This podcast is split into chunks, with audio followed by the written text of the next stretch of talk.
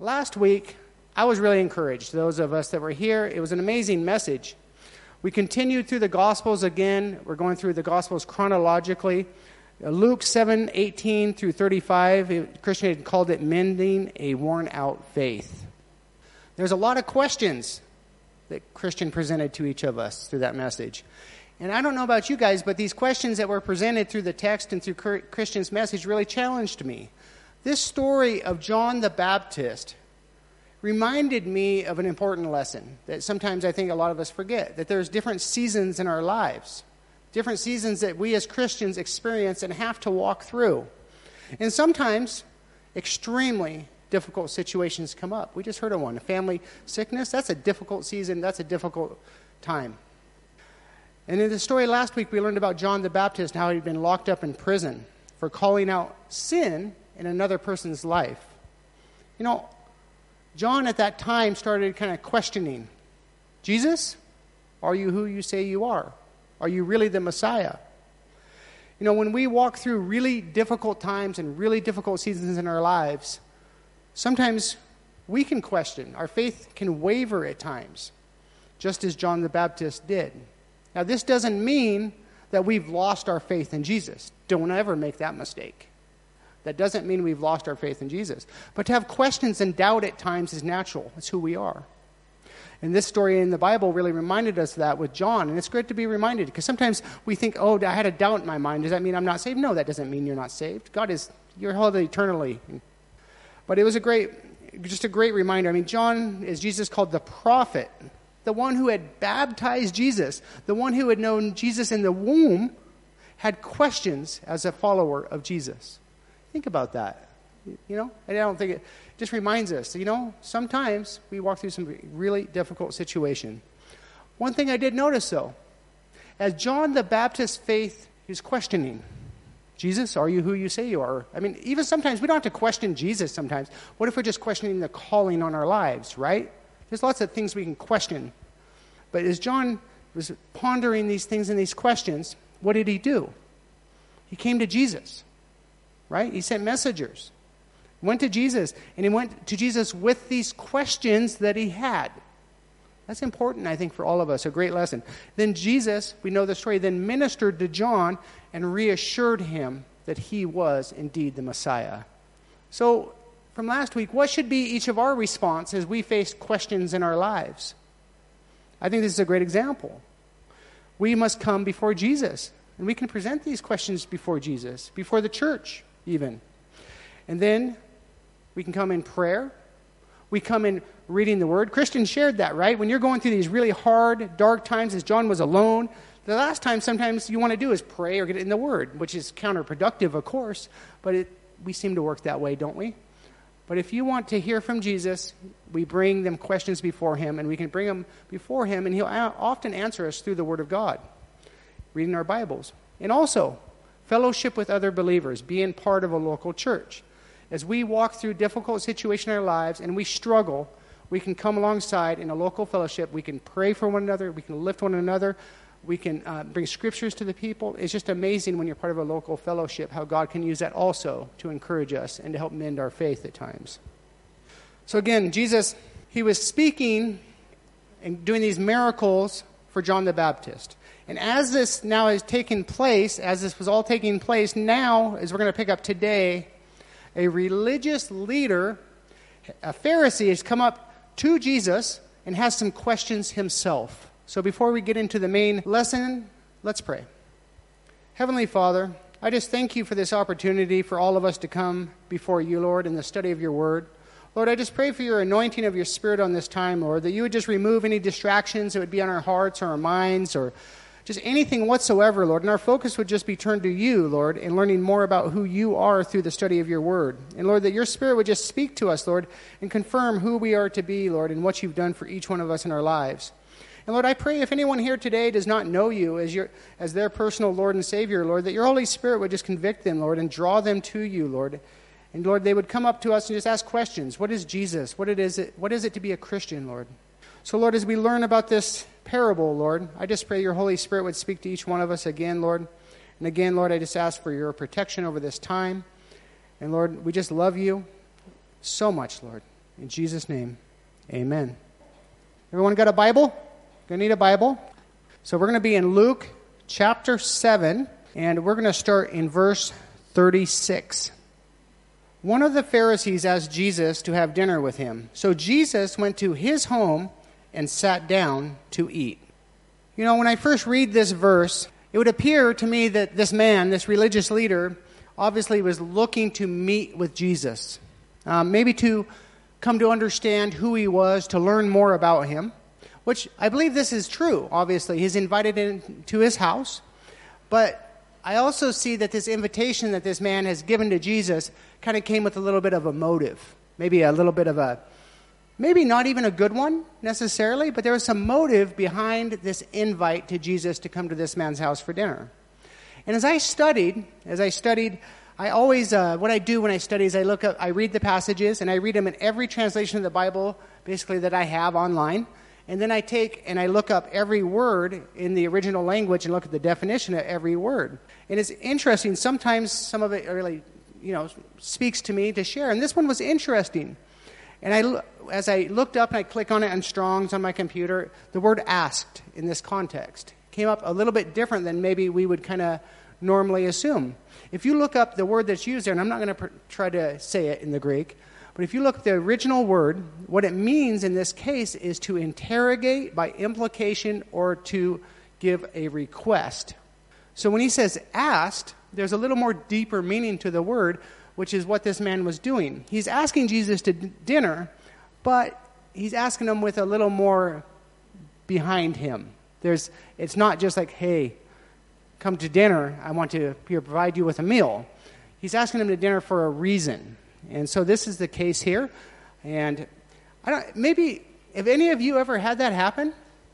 That someone invites you to lunch or maybe even dinner, and they even say, Oh, don't come to dinner, I'll pay. I'll buy you lunch next week. Will you come?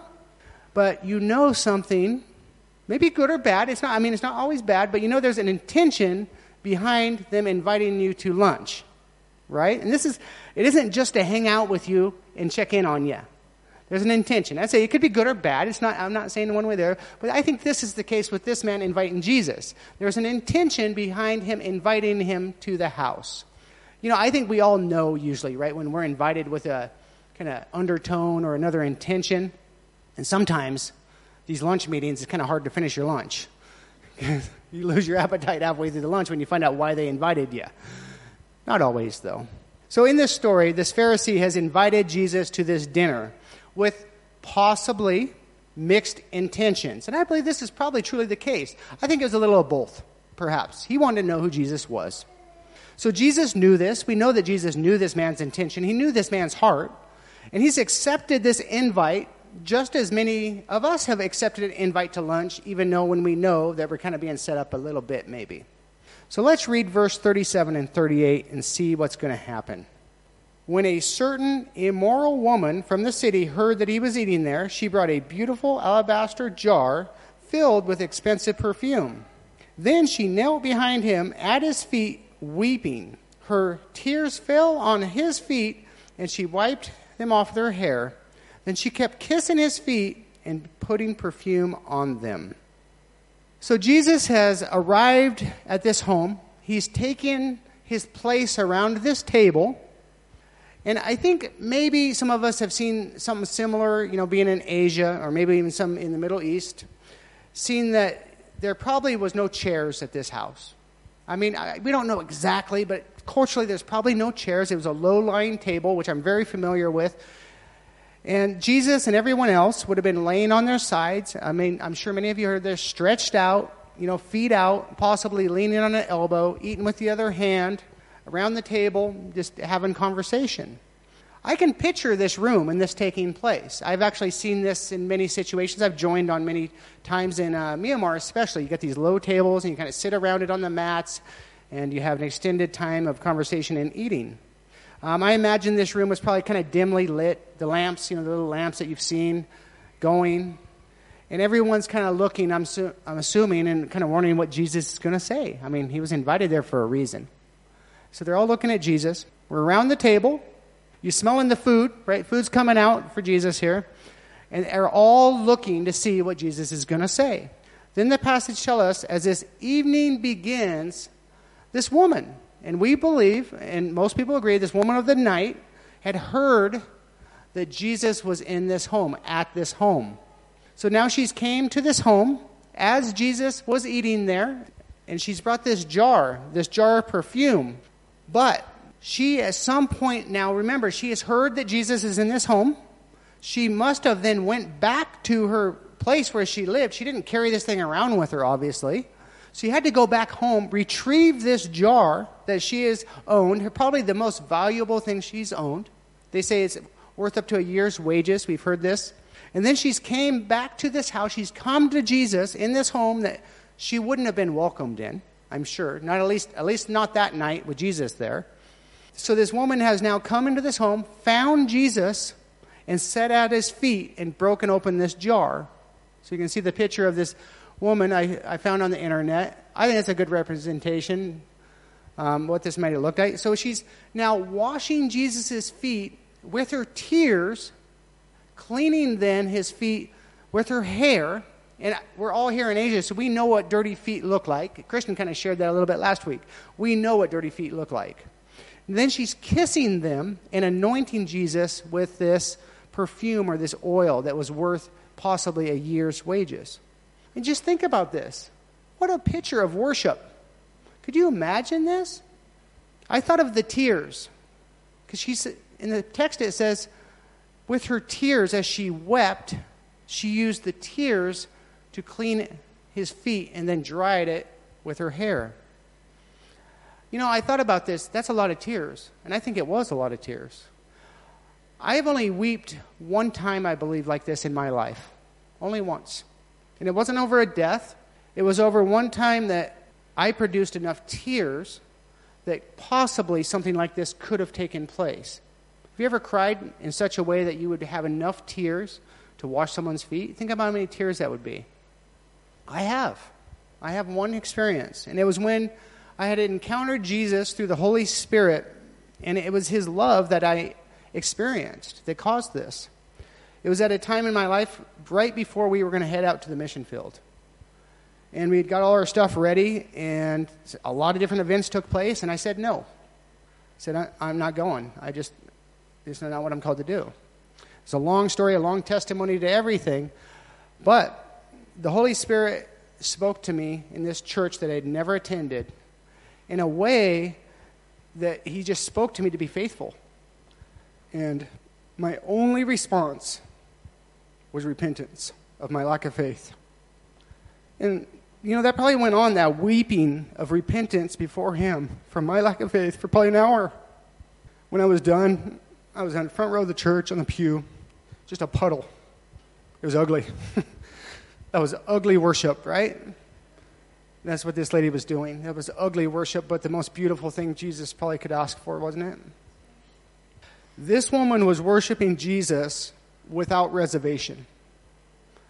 In faith, somehow, we don't know the whole picture of knowing who he was and what he was to, to do. She has now laid everything before Jesus in worship. I mean, she's her money, this jar, her dignity. I mean, she's crying on this man's feet and washing his feet with her hair. I mean, women, can you imagine that? And then kissing his feet and then anointing with oil. I don't know how many of you have experienced this kind of brokenness before the Lord, this kind of weeping that this lady was experienced, that I have experienced one time. I don't know. Have you ever experienced that? Um, I was a Christian a long time, and it came to me, it came to a really tough life decision that I was refusing the will of God on my life. And that's when he just came to me and said, I had a choice. As you think about that, if you've ever experienced that, let's continue. Let's uh, see what's going to happen at this dinner party because it's definitely gotten a little interesting now, hasn't it? Some strange things kind of going on. Look at verse 39. When the Pharisee who had invited him saw this, he said to himself, If this man were a prophet, he would know what kind of woman is touching him. She's a sinner. I would imagine this room had been, up to this point, very noisy with conversation, right? Everybody coming in, sitting around the table, a lot of conversations going on, everybody kind of looking to Jesus, hoping he was going to reveal or say something, very noisy. But then, probably got kind of quiet, didn't it, when this woman was back there?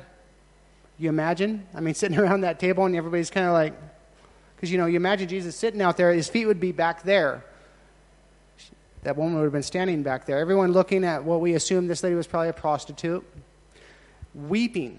And I don't think weeping, typically, weeping isn't real quiet, is it? I mean, there's noise involved for sure. Now, this, this perfume is now being poured out on Jesus' face. It's, I'm sure this would have been very strong. I assume the aroma of this perfume would have been filling the room.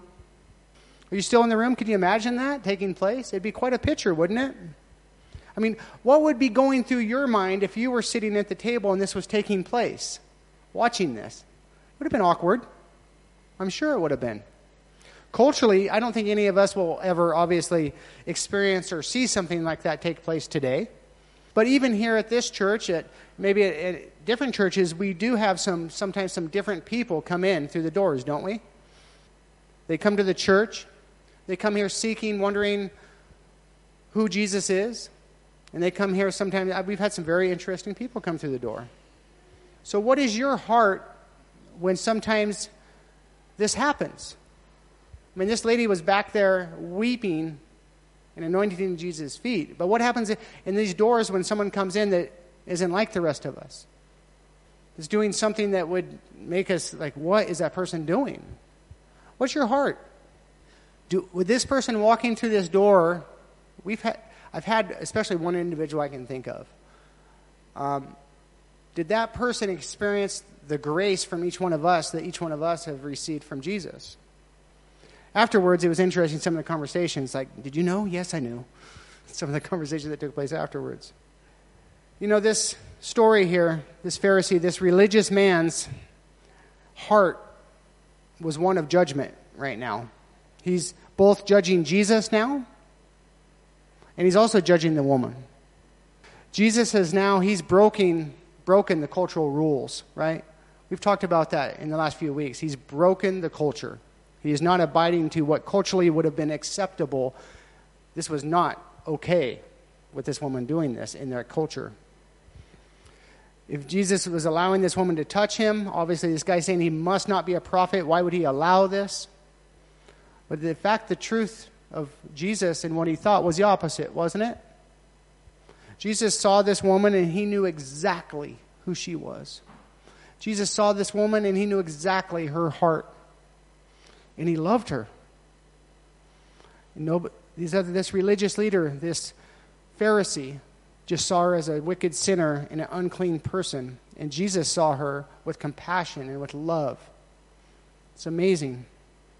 Look at verse 40. Then Jesus answered his thoughts. Simon, he said to the Pharisee, I have something to say to you. Jesus not only knew this woman's heart and her thoughts, but he knew this religious leader's thoughts also.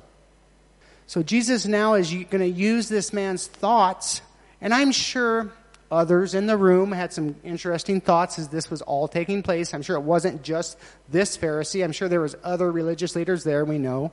But he's going to use, Jesus is going to use this opportunity to teach a lesson. I'm not sure, but I see a little bit, I don't know. I mean, I could be mistaken, but I see a little bit of a kind of an undertone as Jesus tells this man, I have something to say to you. And then the man says, Go ahead. I don't know. I see a little bit of an undertone. I think this man was thinking, what could you say to me after you just had this sinful woman touch and kiss your feet? That's, I imagine what this guy was thinking. I'm not sure. But before we move on, I did notice one other thing in the passage. Something has changed in the text. What has changed?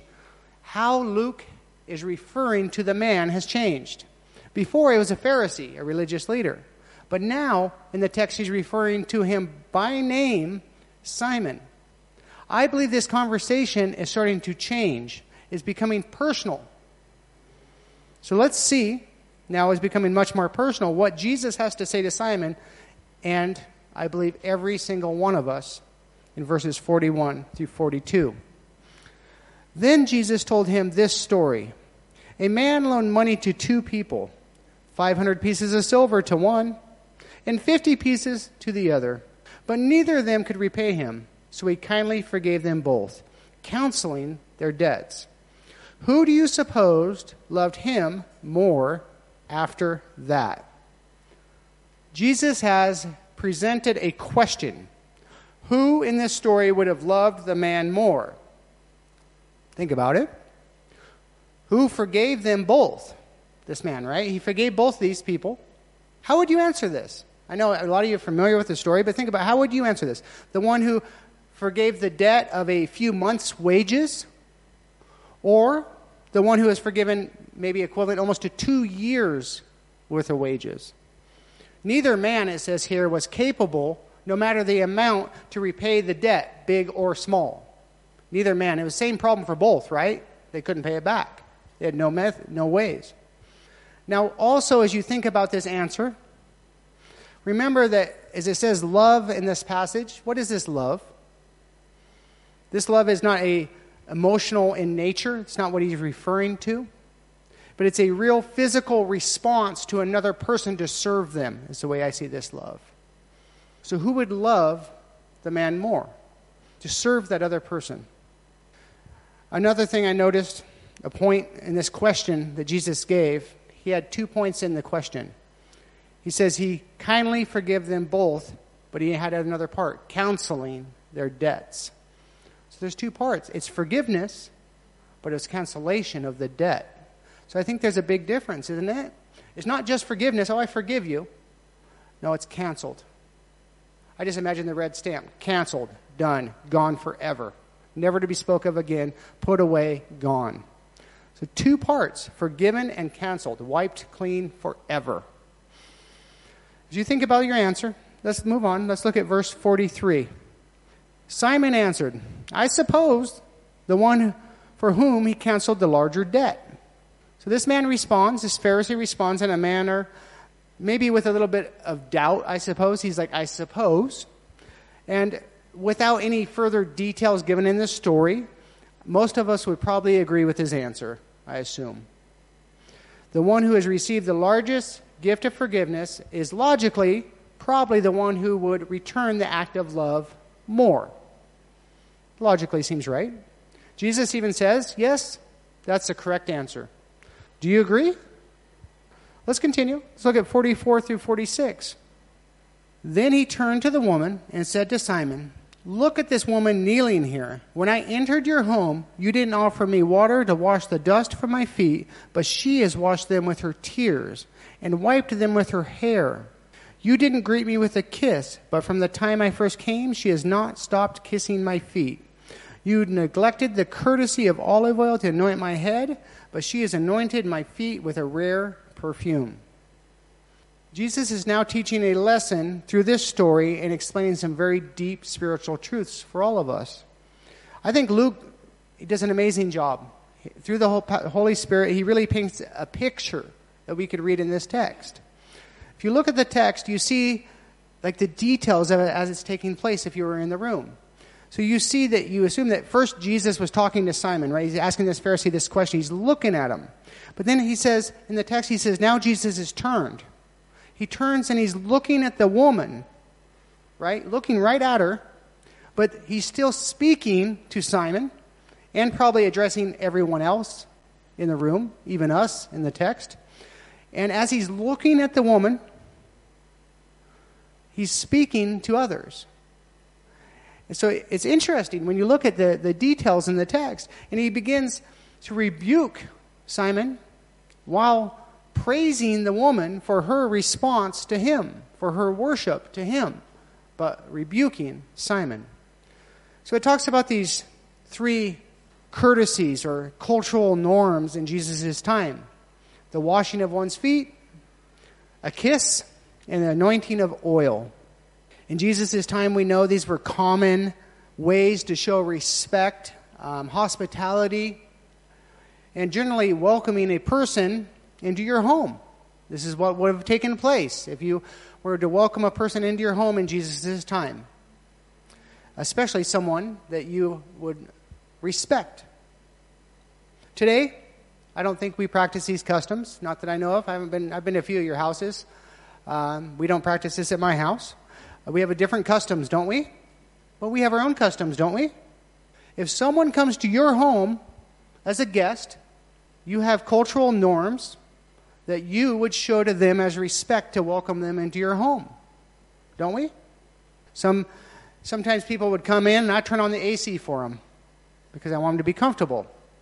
That's actually that's you know that's something I do because I want them to be comfortable in my home. So I might shut the windows, turn on the air conditioner because normally downstairs I won't run the AC during the day. But if someone's coming over to visit, I'll turn that on. Maybe uh, you'd get them a glass of cold water, you know, right when they come in. Maybe uh, you'd greet them with a hug as they come into your door, shake their hand. It's great to have you over here. Welcome.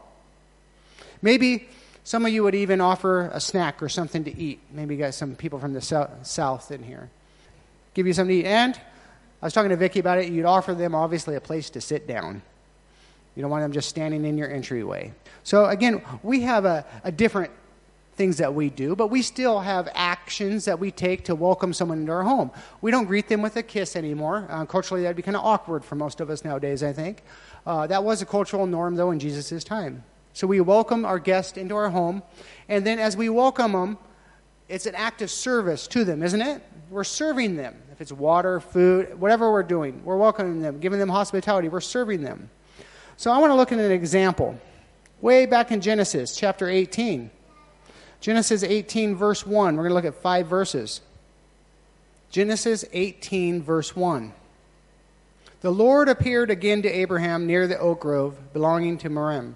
One day, Abraham was sitting at the entrance to his tent during the hottest part of the day. He looked up and noticed three men standing nearby. When he saw them, he ran to meet them and welcomed them, bowing low to the ground. My Lord, he said, if it pleases you, stop here for a while. Rest in the shade of this tree while water is brought to wash your feet. And since you've honored your servant with this visit, let me prepare some food to refresh you before you continue on your journey. So, way back there, we see hospitality, a custom to welcome someone. There's a lot to that story. That's a Interesting, too, as I was thinking about it, you know, one of the qualifications for an elder pastor or someone serving in the church? It's a gift of hospitality. We must have the gift of hospitality if we are going to serve in the church. So, as we look at this story, turn back to Luke 7. We also know this just wasn't anyone that was entering this home. This was Jesus. This was Jesus. It was Jesus, the one who has given life the one who has forgiven our sins. This man didn't even give Jesus the most common courtesies that he would have normally given any guest coming into his home. But this woman washed Jesus' feet with her tears while weeping, then dried his feet with her hair, kissing his feet and anointing Jesus with this rare perfume. This was the woman's response to Jesus for who he is and what he had done. It, it raises the question as I just went through all this what is our response to Jesus daily as he abides in us? Do you worship Jesus? This, this woman was worshiping Jesus. Do we worship Jesus daily? Let's see. Jesus has a little more to say about this. Luke chapter 7, look at 47 and 48. I tell you, her sins, and they are many, have been forgiven. So she has shown me much love. But a person who has forgiven little shows only a little love. Then Jesus said to the woman, Your sins are forgiven. This woman's sins were forgiven. And then I find it interesting that Jesus did, they don't even shy away from the fact that this woman had a lot of sins. He says her sins were many. She was forgiven for all of her sins, and she had known a lifetime of sin, very likely. But now she was free from that. Jesus had given this to her, had freed her from that bondage of sin, freed her from the penalty of her sin, had given her a new life. And somehow this woman, she knew it. She experienced in her heart what many of us have when we come before God in faith, when we know it's, it's done. I'm forgiven, truly forgiven. This woman experienced that. And Jesus explains that this person had lived a very sinful life, and that even though, as sinful as this woman was, she was forgiven. And I'll tell you, I am that person. I am that person. I lived a very sinful life. And when God, I came before God in faith, and I truly surrendered to Him as my Lord, and that was, I, I knew I was redeemed. And there's no, there's, there's no words to explain that once you have experienced what it is to truly know that you are redeemed. I don't have words. This forgiveness that I received through faith in Jesus had led me, for me, to give every single thing that I have, everything that I am, to serve Jesus. Everything. And this was that woman. She's, she was there in all ways without reservation, serving her King, our Lord Jesus. And she was doing this out of love. Remember, this was out of love. She came to Jesus in faith, as each one of us come to Jesus in faith. Then we receive the gift of being redeemed, and then our reaction to Jesus for what he's done for us is worshiping him. It's an act of worship. It's in love. And we do, each of us should be doing this daily. Daily.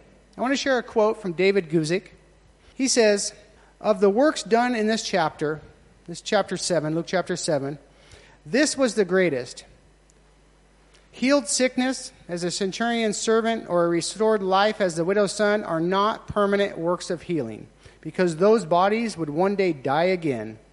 Sins that are forgiven are forgiven forever. I love that. Let's look at the last two verses for today in Luke. Luke chapter 7, verse 49 and 50. The men at the table said among themselves, Who is this man that goes around forgiving sins? And Jesus said to the woman, Your faith has saved you. Go in peace. These men were asking, Who? By what authority? These men are asking, Who can say this that these sins are being forgiven? Now, that's a decent question, isn't it? That's a fair question. I don't think that's a misappropriated question. By who? And I think a lot of people get that wrong today, which is really unfortunate. They believe they're forgiven in something else than faith in Jesus Christ. So the question is important by who? But Jesus then clearly and boldly speaks Your faith has saved you. Go in peace. Jesus is clear that it's through faith in Him that we can have peace, knowing that our sins are forgiven, and that through this, through this, should lead us to show love to Jesus by worshiping Him for what He has done in our lives. So, in this passage, as we read a question, a question presented by these religious leaders Who is this man that goes around forgiving sins? And Jesus answers again, Your faith has saved you. Go in peace. I just love this. That we each can live in peace knowing that we are forgiven of our sins. Just as this woman. Knowing that Jesus has done this for us, again, this is what leads us to worship. The same as this woman was worshiping Jesus. Laying all that we are, laying all that we know, all that we've done, just laying it at his feet, like this woman. This woman, before the world, before these leaders, she just come at Jesus' feet. She had a new life. She was freed from the sin. I want to read a quote, another one from Warren Wiersbe. It says, Jesus did not reject either the woman's tears or her gift of anointment, because her works were the evidence of her faith. Faith without works is dead. We are not saved by faith plus works. We are saved by a faith that leads to works. The anonymous woman illustrates the truth of Galatians 5 6. The only thing that counts is faith expressing itself through love.